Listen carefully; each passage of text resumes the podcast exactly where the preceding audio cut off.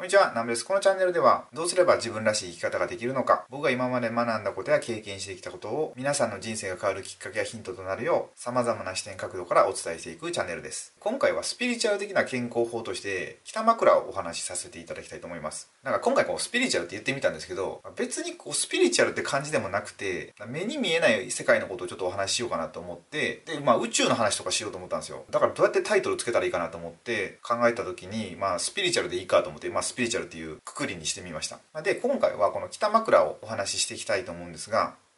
北枕ってこう昔からずっとこう縁起が悪いとかなんか北枕で寝るのをやめなさいとかってよく言われないですか？僕もちっちゃい頃からまあ普通に親になんか北枕やからこっちはやめときなさいとかまあそういう風に言われたんですけどあれってなんか理由を聞いても大体亡くなった方がまあ北枕で置かれるからそういう風に縁起が悪いっていう風に言われてるみたいなまあ大体みんなそんな説明なんですよ。誰に聞いても。なんですけど実際こう宇宙のなんかエネルギーのこととかを勉強するとどっちかっていうとっていうかもう確実に北枕の方が僕たちの体にはいいんですよね。でその理由をこの動画でまあずっとお話ししたいんですけど、まあ、その前になんでそもそもこの北枕が縁起が悪いかって言われるようになったかっていうと仏教のこうお釈迦さんっているじゃないですか。であのお釈迦様が死ぬ寸前ずっと寝てたんですよね。でその時寝てたのが北枕だったんですよ。でそれで亡くなったからなんか北枕が縁起が悪いとかっていう風に言われたんじゃないかっていうまあそういう一説もあったりなんか他にもこうそのお釈迦様の話なんですけどお釈迦様の弟子ってまあいっぱいいるじゃないですか。でみんなお釈迦様と同じように寝たいんですよ、まあ、近くで。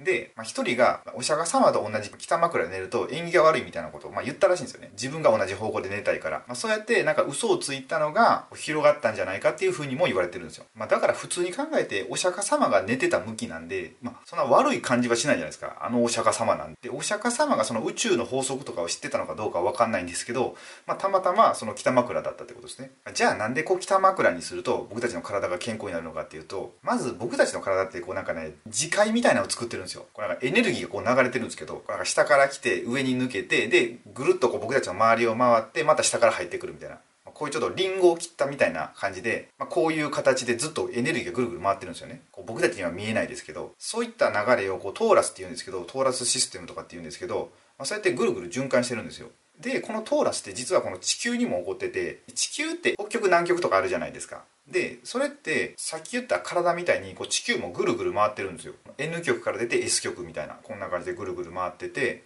でそのこのエネルギーの流れに合わせるから僕たちの体の調子も良くなるみたいな。だから逆に南に僕たちの頭をこう、まあ、置いて寝たらエネルギーの流れと反するじゃないですか。だから体の調子を崩すみたいな、まあ、そういう理由なんですよね。で分かりやすいのはやっぱ磁石ですね。磁石って昔なんか理科で実験しなかったですか？なんかこうこう砂鉄と磁石を使ってなんか実験して磁界とか、まあ、磁場の実験をするみたいな、まあ、そういう実験あったと思うんですけど、まあ、あんな感じですよね。なんかこう N 極と S 極に向かってこうリンゴみたいな形になってるみたいな。まあ、あいうのが僕たちの体の周りにもあってでこれってその今僕たち人間の体とあと地球って話もしたんですけど、まあ、他のものにも結構あるんですよ。例えば台風とかもそういう仕組みになってたりこの大気とかあと海流とかもこうぐるぐる回ってそういう循環する流れになってるんですよ。でもっと言うと銀河系とか太陽系とか見ていくとなんか写真とか見るとちょっとドーナツみたいになってないですか？全部。あれがこうトーラスで全部循環してるってことなんですよ、まあ、だからこうちっちゃい単位、まあ、僕たちの体を一番ちっちゃい単位とすると、まあ、地球とかその宇宙とか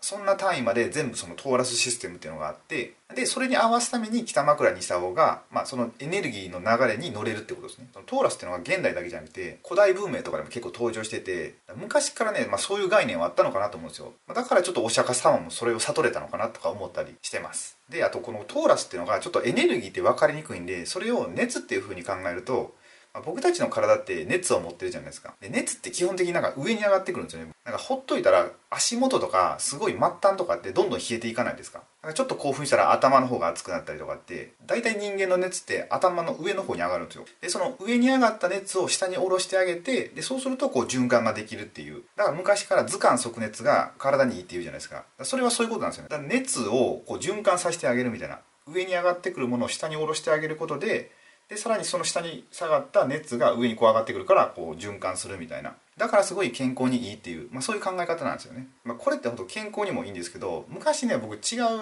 結構前の動画で撮ったと思うんですけど僕の仕事の売り上げがめっちゃ上がった話をしたんですよ。それも何がきっかけだったかっていうと僕は自分の体というかまあ下半身をめっちゃ温めたんですよ。そしたら売り上げが2倍とか3倍にバーンってなってでなんかまあ健康にもなったし売り上げも上がったし、まあ、なんとなく運も良くなったしすごいねそのエネルギーっていうものが循環し始めたなって実感できたんですよね。で最後にこのトーラスっていうのを漢字でちょっと説明してみようかなって思うんですけど漢字で、まあ、元気とか病気とかのその気っていう漢字あるじゃないですか。あれってまあ普通僕たちが使うのはなんか木ですよね簡単な。でも昔ってこっちの木を使ってたんですよ。でこの昔の木ってなんか中がちょっと違わないですか？なんか米みたいな感じになってないですか？これって米じゃなくてなんか8方向になってて、まあ、広がるって意味なんですよ。でこの広がるっていうのがそのまさにトーラスで人間の体で言ったら下から上がってきたのが、まあ、上からこうパッて八方に広がってまた下に行って下から上がってくるみたいなま、そうやって昔の木ってそんな感じでこうエネルギーを拡散させるみたいな意味を持ってたんですよ。でも今の木ってなんかちょっと違うじゃないですか。でそれって締めるっていう字なんですよ。で締めるっていうのは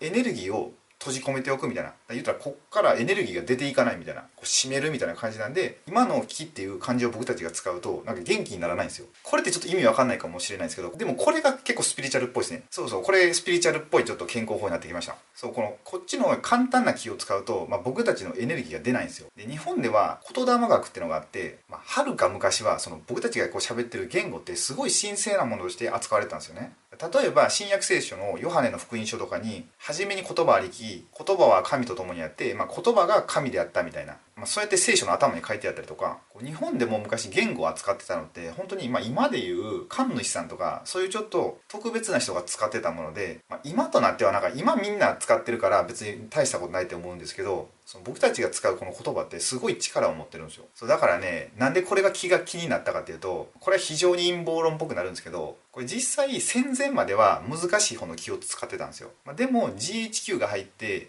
日本人を弱らせたいってなった時にその漢字の気を変えたんですよ。これほんま書いてなるんですけど実際戦前と戦後でまあそうやって漢字が変わってるんですよね。それなんでかってまあそういう意味があったんですよ。